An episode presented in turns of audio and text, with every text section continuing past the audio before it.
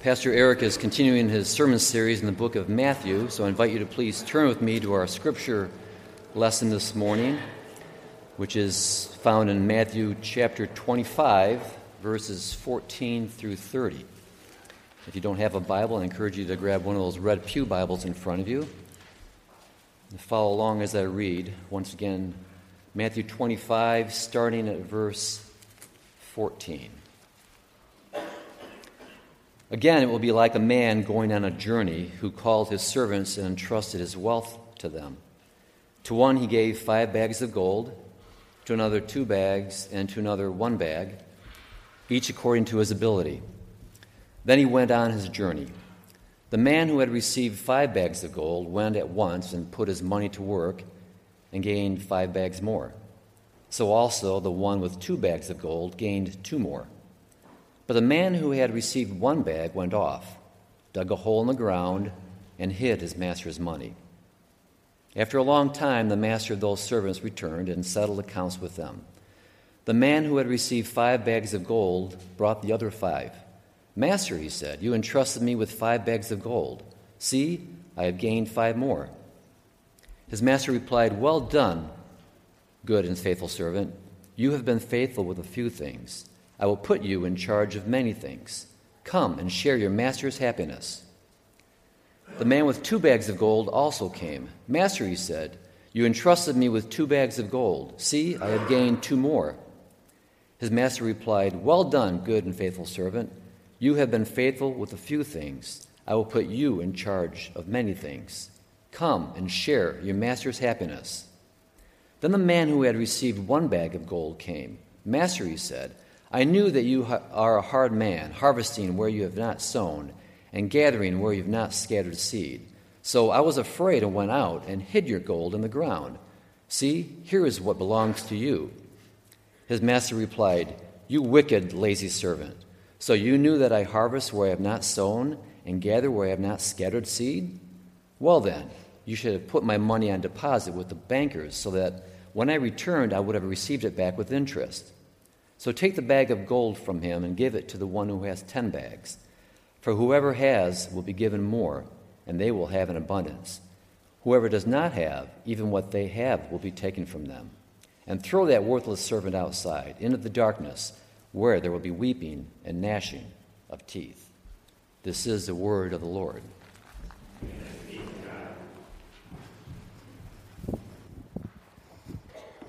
Pray with me. God and Father, as we come to your word this morning, I pray that you might be teaching us what it means to be faithful servants with what you have given us. Pray that you would be near to us, that we, all sinners, might hear and learn, that I, a sinner, might be guarded as I preach this to say only what is true. Pray all these things in the name of Jesus. Amen. So, we've got this story this morning, and if you are just joining us for the first time, we've been walking through um, not all of, but significant chunks of kind of what we're calling the last words of Jesus from Matthew, which is to say that chunk of six chapters in Matthew which record the things that Jesus kind of teaches and says in the final words of his life. And um, before we talk about this story, it's important to just kind of remember where we are in Matthew, if you weren't with us. So last week, we looked at Jesus' teaching about the end of the world, which was an interesting um, time, about Christ's return. And in particular, we saw that he's calling people to be watchful of Christ's return. Um, and that can, that's important, but that can actually strike us in a certain kind of complicated way. So, watchfulness, as Jesus uses it there, means being ready in case his return is like tomorrow, right? Not putting off the good that we're called to do today until tomorrow, presuming upon it. But um, what's interesting is when you kind of look at the different ways Jesus talks about his return, there's really two things that he stresses that, that are in tension with each other, that pull in two directions. One kind of goes with that watchfulness, and that's the idea that his return is imminent. That word means that it could be any minute, right? It could be tomorrow. It's imminent. Um, but then he also sometimes talks about how it could be distant, right? That it could still be hundreds of years away. And, um, and it's still a reality, though, even though it could be distant, that should shape our lives. And I point that out because if last week, this is all part of the same discussion about the end times, and if last week Jesus is saying things to remind us of that imminent side, I feel like in many ways what this parable is about is talking about what we, how we should live, even if it is distant, even if it is still a long way off. And here's the story that Jesus tells in light of that. So this man, he says, is going on a journey right? And given how, I mean, this is a land before airplanes and automobiles and, you know, sending text messages and Skyping to check in and see how things are going. So when someone goes on a journey to somewhere far away, this is like a long time, right? Like months or maybe even years that this guy is going to be gone. And this guy is rich, and we know that because he gives his servants a ton of money. Um, the NIV says um, bags of gold.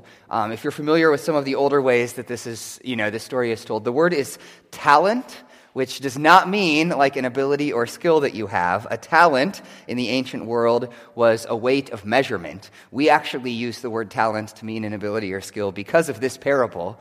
For your fun fact for this morning. But um, in Jesus' world, a talent means about 100 pounds. And when we're talking about money, it means about 100 pounds of gold or silver, which is a lot of money, right? And so he calls in these servants and he gives them a bunch of money. One guy gets 500 pounds, like of gold, and one guy gets 200, and one guy gets 100. But remember, 100 pounds of gold, right? I would be fine if you only gave me 100 pounds of gold. Yes? We're still talking about a lot of money, all right? And he doesn't tell the servants what exactly to do with this money, but it's clear from the, what happens that he expects them to just kind of manage it and take care of it until he gets back, right? And so they do. The guy with 500 pounds goes and he puts it to work it says, um, now there's no stock market in this day, but he invests it somehow, right? Probably somehow like he goes and buys some calves and starts a herd of cattle and breeds cattle, or he buys cargo on some merchant ships and ships them around the world. But he goes out and he puts the money to work and starts managing it, and before after some amount of time passes, he's got another 500 pounds of gold worth of stuff.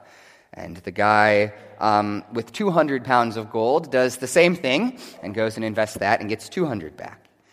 And then there's a guy with 100 pounds of gold, and he takes it and he buries it, according to the parable. And that's not as strange in Jesus' world as it is in ours. This is a thing that you would do sometimes if you had valuables, right? Like, like pirates on desert islands. But you'd take it out somewhere and you'd bury it, and as long as you did a good job of hiding it, and as long as um, you remembered where it was, I guess, then you could come back and get it and be safe. But the master comes back and he checks in with these servants. And the first servant gives this report, and his master says, Great job, right? You've doubled the money. Come celebrate with me. Come manage even more of my estate. And the second servant, servant comes and gives his report, and he gets the same response. And then the third servant comes back.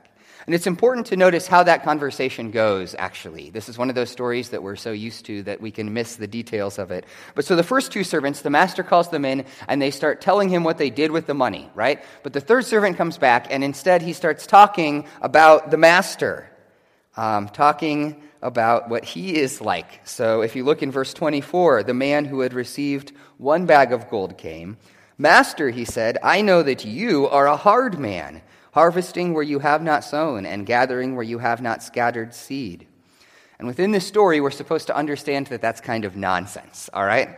The servant tries to blame his actions on the master, but it just isn't true. It doesn't even make sense with what the servant says, which is what the master points out. He says, okay, even if I am this kind of master, why didn't you put the money in the bank, right? So that at least you would have gotten some interest from it. The problem isn't with the master, it's with the servant. He is wicked and lazy, the master says, and so he takes away the talent of gold and gives it to the one with ten, and he has that servant thrown out. So that's the story. And like I said, in many ways that's familiar. What I want us to ask this morning is just what does that mean for us? What are some things that that story should remind us of? As I reflected on it, there's a couple. First, I think it should just teach us that life is a gift. Life is a gift, which I know sounds like something you would put on a coffee mug, right? Or that you would buy on one of those signs that you'd stick in your house at Hobby Lobby. But that doesn't mean it's not true. And in fact, it's a lot truer than I think those coffee mugs and signs make us realize. So, so here's, here's, why, here's why I'm thinking about that from this parable, right? So, what are these talents that the master gives supposed to stand for? That's an important question. And I think our instinct is to say that they just stand for talents, right? In the English sense of the word. Um, like we said, that's where we get that word from.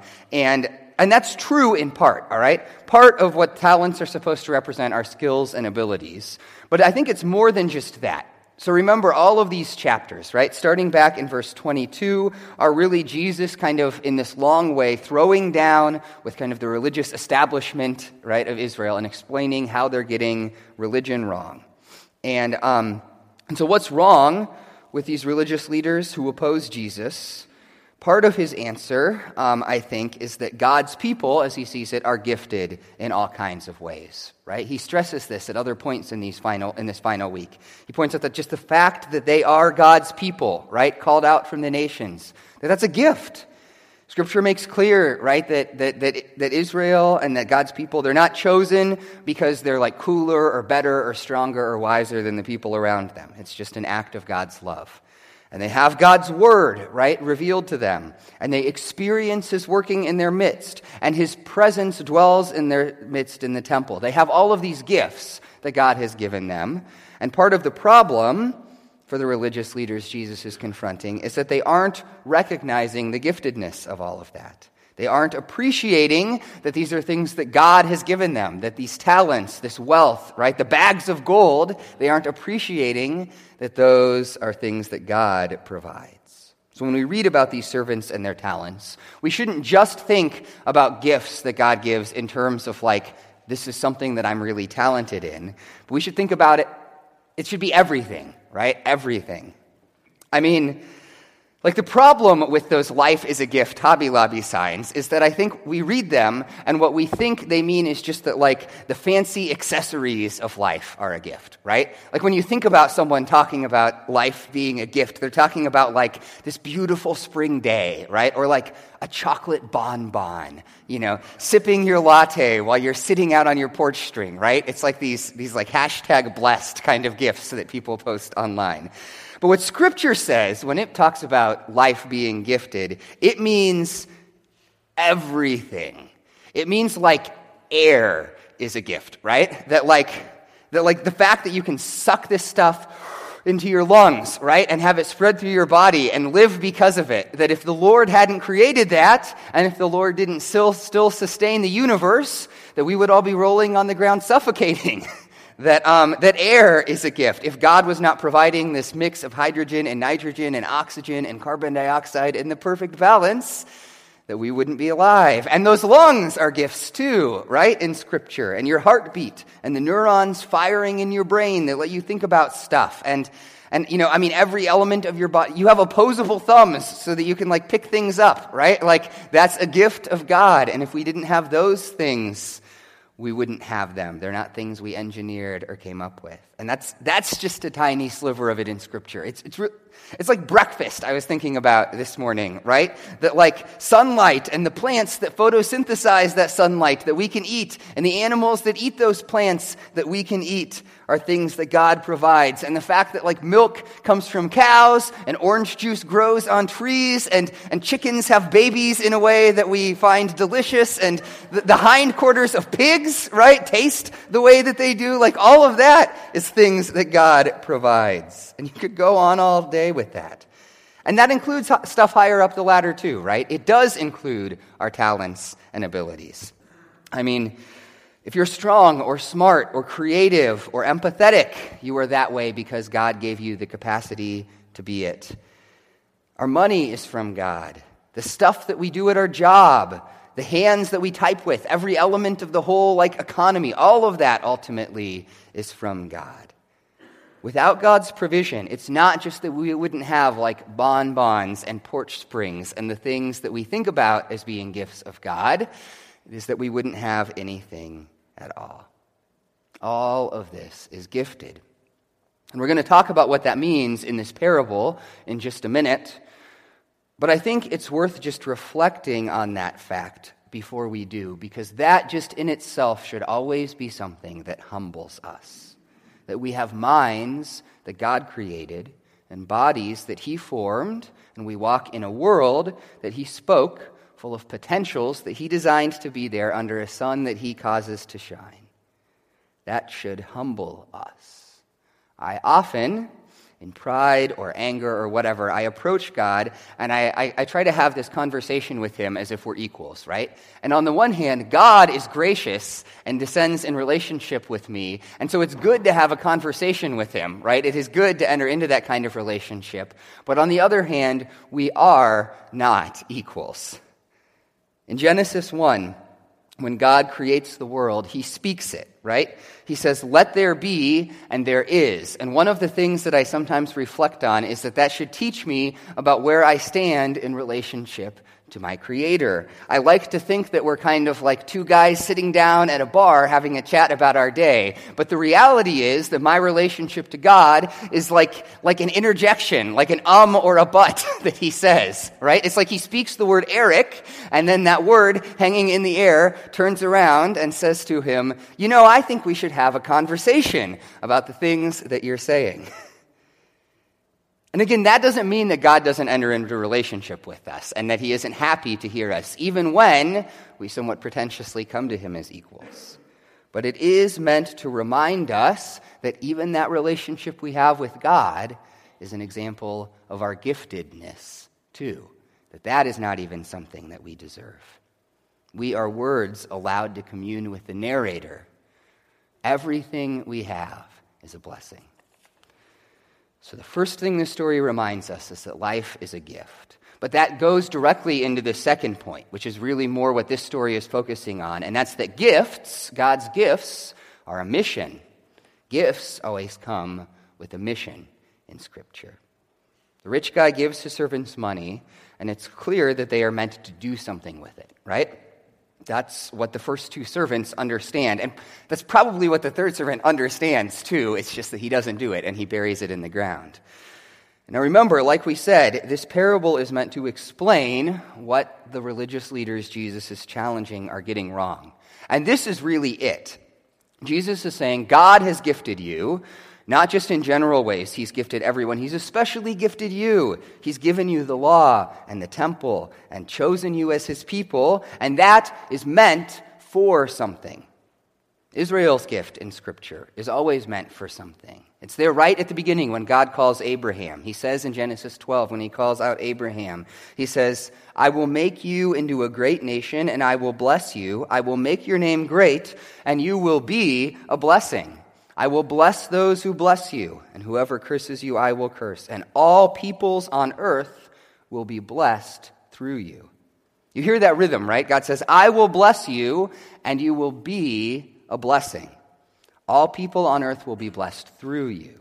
And that rhythm is repeated over and over in the Bible. We won't look at all the places this morning, but that is the mission of God's people to be a light to the Gentiles, to be a beacon of goodness and love in the midst of an evil world, to be the kingdom of God in the midst of the kingdoms of this age. And the problem for the people that Jesus is challenging is that they have taken those gifts of God and instead of using them on that mission to bless the world, they've hidden them.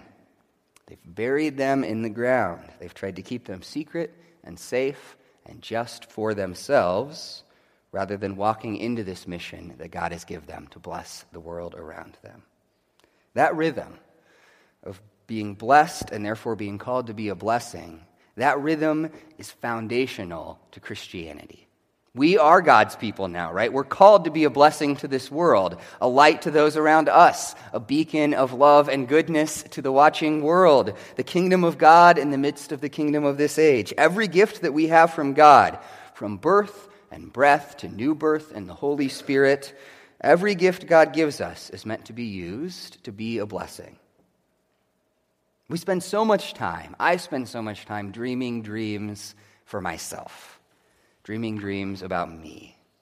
Right? It's staggering when I think about it. Like, how much time do I spend thinking about the stuff that I would like to buy, right? And thinking about how I would like to spend my time for myself, right? This evening, this weekend, my next vacation. All the stuff that I can do for me. And it's not wrong to dream some of those dreams, right? God's gifts are good and it's fine to enjoy them. But we're gifted not just so we can bury it in the ground, but so we can use it for God's mission so that we can bless others. So, something that I was reflecting on this week is what if we spent some of the time that we spent dreaming about ourselves and instead spent it dreaming about the sorts of things that we could do to bless others, right? Not just doing some duty, but thinking, how am I gifted?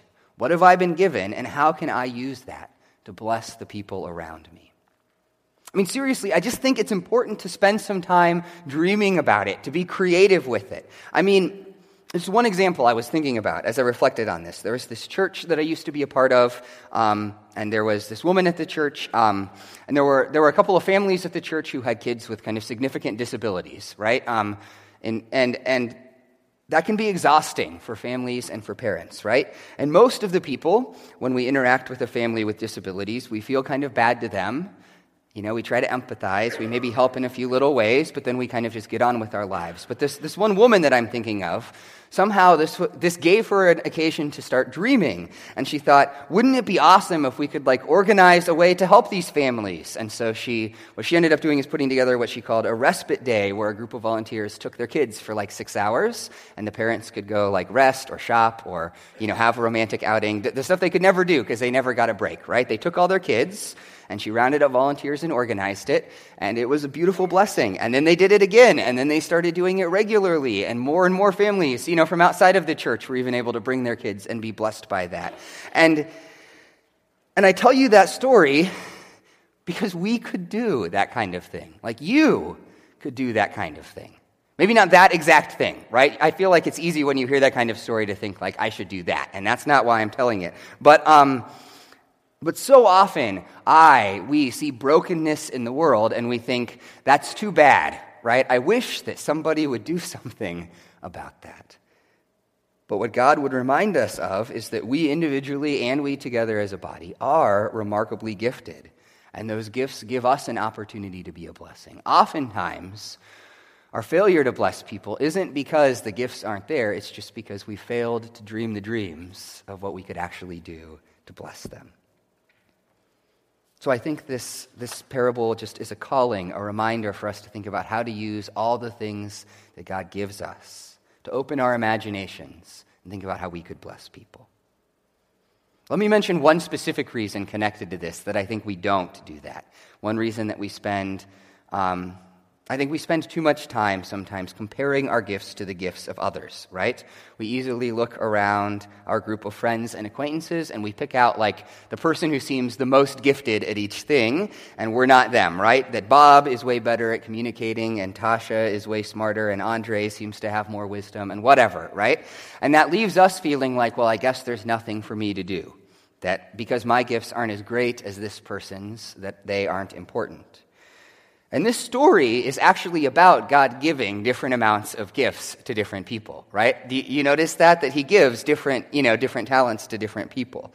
Um, he gives one guy five, one guy two, one guy one, and the guy who gets five gets five more, and the guy who gets two gets two more, right? So it acknowledges that fact. But here's the thing. So look at how the master responds to the servant who ends up with 10 talents, right? With 10 bags of gold. In verse 21, it says, His master replied, well done, good and faithful servant. You've been faithful with a few things. I will put you in charge of many things. Come and share your master's happiness. All right? So he says that to the guy with 10 talents. And now compare that. The guy who ends up with four talents and started with two comes. In verse 23, this is how the master responds to him. His master replied, Well done, good and faithful servant. You've been faithful with a few things. I will put you in charge of many things. Come and share your master's happiness. So, did you catch the difference? No, you didn't, because there isn't a difference, right? The reward, the master's pleasure, his delight in this person, his congratulations to them for using their gifts, it is exactly the same for the guy who ends up with 10 talents and the guy who ends up with four. His pleasure in them is based on their faithfulness to use their gifts not in the, how big the end results are. God does give different people different amounts of gifts. That's true, right? Even within the same area of giftedness, there are people with greater gifts than me. But that doesn't mean that people with more gifts matter more to God. Right? God does not need any of our gifts, honestly. It's easy to miss that when we're talking about kind of using our gifts for God, but He could go get this thing done by His own power if He needed to. His delight isn't in how gifted we are, because that's what He's done. His delight is in how we use the gifts that He's given us. That's what we're responsible for.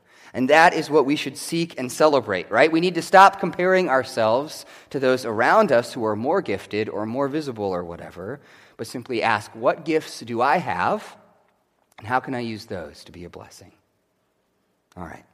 In just a minute, I want to make a general comment about how this story meets me. But there's one more specific thing I think that it teaches. And that is that it teaches that the mission is the reward. The mission is the reward. There's two interesting things about this story that, on your first read, I think it's easy to miss. One is that the faithful servant, he has these talents and he goes and he invests the talents. And what does he end up with? More talents, right? That makes sense when it comes to money in this parable, but I think it's worth considering that that's true of giftedness more generally, too.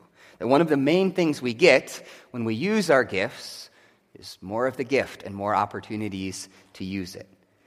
So, for instance, like being generous, right? There is this way of talking about generosity that you sometimes hear from like guys on TV and the radio that gets kind of toxic, right? It comes and it says that if you give, if you're generous, God will give back to you tenfold, right?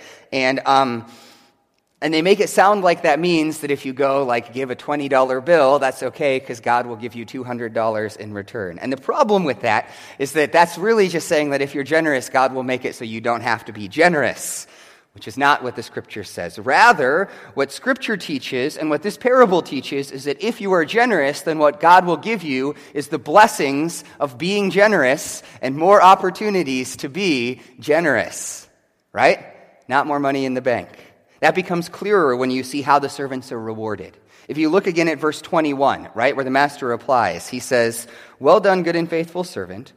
You've been faithful with a few things. I will put you in charge of many things. Come and share your master's happiness. So the master is pleased with how the servant managed this money that he gave him, and his reward is to let him manage more of the master's money.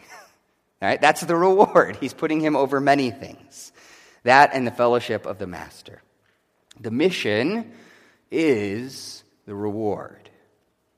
That's the problem with the view I just mentioned that being generous is somehow rewarded by getting more stuff for yourself right? Because ultimately, that's the opposite of generosity. It views generosity as the sort of necessary evil, right? This bad thing that you do just so that you can get more stuff for yourself. But in truth, right, in Scripture, greed is the evil and generosity is good. That we shouldn't be generous to get more stuff. We should be generous because generosity is worthwhile. It's beautiful and it brings more joy and happiness than greed and self service does. There's this terrible idea many of us have that serving others is somehow ultimately a sacrifice. That we're supposed to serve and do good and love simply out of this sort of noble ambition to suffer, even though it costs us a lot and gives us nothing in return. And that's not what Jesus actually teaches. One of the striking things about Jesus is that he regularly promises us rewards for doing good. He does it here, he does it lots of times, but he's doing it not because not to just like make us be mercenary, not to make us just sort of like, you know, try to tally up the bottom line. He's doing it because he's trying to tell us that if we want to be joyful and happy and have lives that are flourishing and meaningful, the best way to do that is by serving others. Thomas Brooks, the Puritan, he summarizes the message like this The best way to do good to, to do ourselves good is to be doing good to others. The best way to gather is to scatter. The best way to do ourselves good is to be doing good to others. But here's the thing again, that's not because that somehow then feeds our selfish desires. It's not that the rewards don't undo the sacrifices. Rather, this is the principle. Doing good for others does us good because doing good is good. Let me say that again because that's a confusing sentence, I know. But doing good for others does us good because doing good is good. The life that God calls us to, doing good, is good. We aren't supposed to obey and serve and love out of fear or punishment or out of sad resignation or out of some kind of idea, desire to just like whip ourselves and beat ourselves to show ourselves as holy. We're supposed to obey and serve and love because those are actually the best things that we can do. In Psalm 19, David says, The law of God is more precious than gold, than much pure gold, sweeter than honey, honey from the honeycomb. That you don't keep God's ways. You don't live your life serving Him because it's costly. You do it for the same reason that you would take a bar of gold or a taste of honey, because it is sweet and valuable. The good that we're called to is actually good. And let me try to sum all that up, right? Because I feel like all of that can be a little abstract. There's this question that I found myself thinking about um, the whole week as I, as I wrote this sermon, and several things I was reading seemed to connect back and drive me to it. And that is the question I think Jesus leaves me with when I think about this parable is do I want an easy life, a safe life, a comfortable life, right? Do I want that, or do I want a meaningful life? Do I want an easy life, or do I want a meaningful life? I mean, if you stop for a minute and think about our world, right? About what it tells you the ideal life looks like. What, what the dream is, right? What the television shows and the advertisements and all of that tells you the good life looks like. Thinking about all those TV shows and reality shows and stuff, here's what I think the story basically is. It says the ideal life, the good life, so you go to college, and you get a job, and you buy a nice place, and you meet some attractive people, and eventually you marry one of them, and you, you have some attractive kids, maybe, if that's your thing, right? Or maybe not, and then you get a better paying job or a promotion, and you get an even nicer house, and you travel some, and you spend your free time going to nice restaurants, and day drinking, and gossiping with your friends, or watching television, and playing golf. And if you have kids, you keep them safe, and their problems essentially domestic, and you do all that until you can get an early retirement, and then you ditch the job part. And it's all golf and day drinking and travel and nice restaurants and gossip until, and then they usually leave that last part fuzzy, right? And a lot of why they do is because that last part is what really calls into question everything I just said. Because then you die, right? And that inevitably raises the question what was that life we just described worth? Did it matter much? The answer, I think, if that is all that life consists of, what I just described, is no. It doesn't matter much at all. I know that that's a hard truth. But that life, right? What is lost when that life passes? I mean, sure, if you decided to have kids, they will miss you. And maybe your couple of gossip partners or golfing buddies, right? They'll miss you. And all the people who sold you stuff will probably miss you in a very basic and mercenary way. But by and large, you passed through the stream of this world, right? And you barely left a ripple. Do you want an easy life or do you want a meaningful one? I mean, here's what I mean, right? I remember reading a story a little while back from a guy who runs um, this missions organization of this woman he knew named Margaret Cole, right? Who, um, I mean, she died in the 90s, so she was doing this a little while away. But so Margaret, she worked humbly in a hospital keeping medical records, and then her husband passed away. And she felt like, I mean, she had been faithful in raising her kids and serving Jesus up to that point, but she, she's at this point, she's 71 now, and, um, and this is the point where everyone would say, like, you just check out, but she feels like this is an opportunity to do things that are meaningful. And so, first, she went to work for several years for Wycliffe Bible translators in Papua New Guinea. And then she helped start a hospital in Guatemala for a couple more years. And then she moved to Thailand, where she taught to, English to refugees. And then, at the age of 80, she heard in then Burma, the country that's now Myanmar, where Christianity was illegal, that they didn't have any Bibles, and so she stuck eight Bibles in a suitcase and flew to Burma and smuggled Bibles into Burma and gave them to some Christians that she had heard about there. And because that went so well, she concluded that was a calling of the Lord, and she started smuggling Bibles into the USSR at the age of 81 and smuggled some 25 Bibles to different churches there, right? And when asked about the absurdity of that at 81, um, she replied, Those who have retired shouldn't think of this as the end of their useful lives. God's divine employment agency has an infinite number of exciting openings, and He never misses in suiting the job exactly to the person. And here's the thing, when I, because I've always remembered that story, right? Margaret Cole is not going to be on some glamorous television show showing off a good life, but her life mattered, right? People are alive today because of the ways that she decided to spend her years. And people know Jesus because of her. And churches had Bibles that didn't have Bibles because this woman, 25 years after society would have told her to just live on the golf course, decided instead to smuggle them into the USSR. And look, not every meaningful life has to look like that, right? It doesn't have to look like going overseas and doing that stuff. It can look much humbler and more local. But I think about, there are a few people I always think about here at Kish who I'm not going to name or look at right now because they would probably feel embarrassed, or I'll try not to. But they regularly take those who are sick or struggling to doctor's appointments or to grocery shop or just, you know, they just sit with them. I mean, I, I do pastoral visits for different people, and sometimes, and th- there will be these people that I just consistently are like, oh yeah, they dropped by, you know, yesterday, or oh, they're coming by later. And that stuff matters, right? They are blessing the world around them. It matters far more than just catching up on the latest TV show. And what's striking is that a lot of the people that do that, they often don't even realize that they're doing something unusual because they found so much blessing in that kind of life, um, so much meaning in the things that they're doing. Or I think about, like, as a parent, I think a lot about raising my kids, right? Um, and raising them not to just pursue that dream that I described, but raising them to seek to be blessings in the world. One of the, one of the things that struck me this week, I was reading this article and thinking about this stuff, and it was about this father who um, had met Jesus later in life, but he started taking his daughters every summer to Tijuana because he wanted to to give them the chance to work with the poor there. And he was praying from the age that he started this, and they were young, that they might decide to serve the poor. And his oldest daughter, he just mentioned, instead of studying law like he did, was in college now studying Spanish because she wanted to go serve the poor. And he was excited. He was thrilled by that. And I read that and I thought, yes, right? Like that is such a more meaningful dream to dream for your children than simply that they might have kind of, you know, comfortable, easy lives and then pass just like you without a trace. That, that matters, right? I mean, that, that is what all of us in different ways are called to. Having a life of faith in service to others. Because it refuses to buy into this myth that self service and self satisfaction are what we are here for.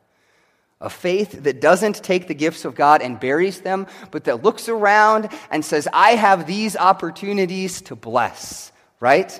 And I'm going to be a blessing. Because here's the thing that life that I just described is certainly harder than the kind of easy, ideal dream life, right? But that life is better, right? When we hear about it, you just, I mean, I at least just feel that like that life matters. It's far more worthwhile than a life full of big houses and big promotions and nice retirements and dying without causing the world to take notice, right? The world trembles before those sorts of humble, selfless lives. The foundations of the earth shakes and the Lord is pleased. So that's what I'd encourage us toward this morning. To recognize that everything that we have, our lives and our time and our talent and our money. Everything is gifts from God, and those gifts aren't meant for us to grow fat and lazy on. They aren't meant to be buried and hidden. They are meant to be lived into, to lead us into God's mission. Because that mission is a source of meaning and purpose and the true path to joy and significance in this life and in the life to come. So, wherever we are, whatever gifts we have, however small, however humble they feel, however we feel like they don't measure up to others, take those gifts and use them, because then the Lord will look at us too and say, Well done, faithful servant, and invite us into his happiness. Let's pursue that with all of our lives. Would you pray with me? Father, I just thank you first for the people that I've had the opportunity to see who live these sorts of lives, um, who seek to use their gifts for you. I give thanks for all of the faithful saints that are an encouragement to me to seek to live that kind of life. And I pray that you would give all of us an appreciation for all the rich ways you've gifted us and hearts that dream of ways that we might use those gifts to be a blessing. Pray all these things in the name of Jesus. Amen.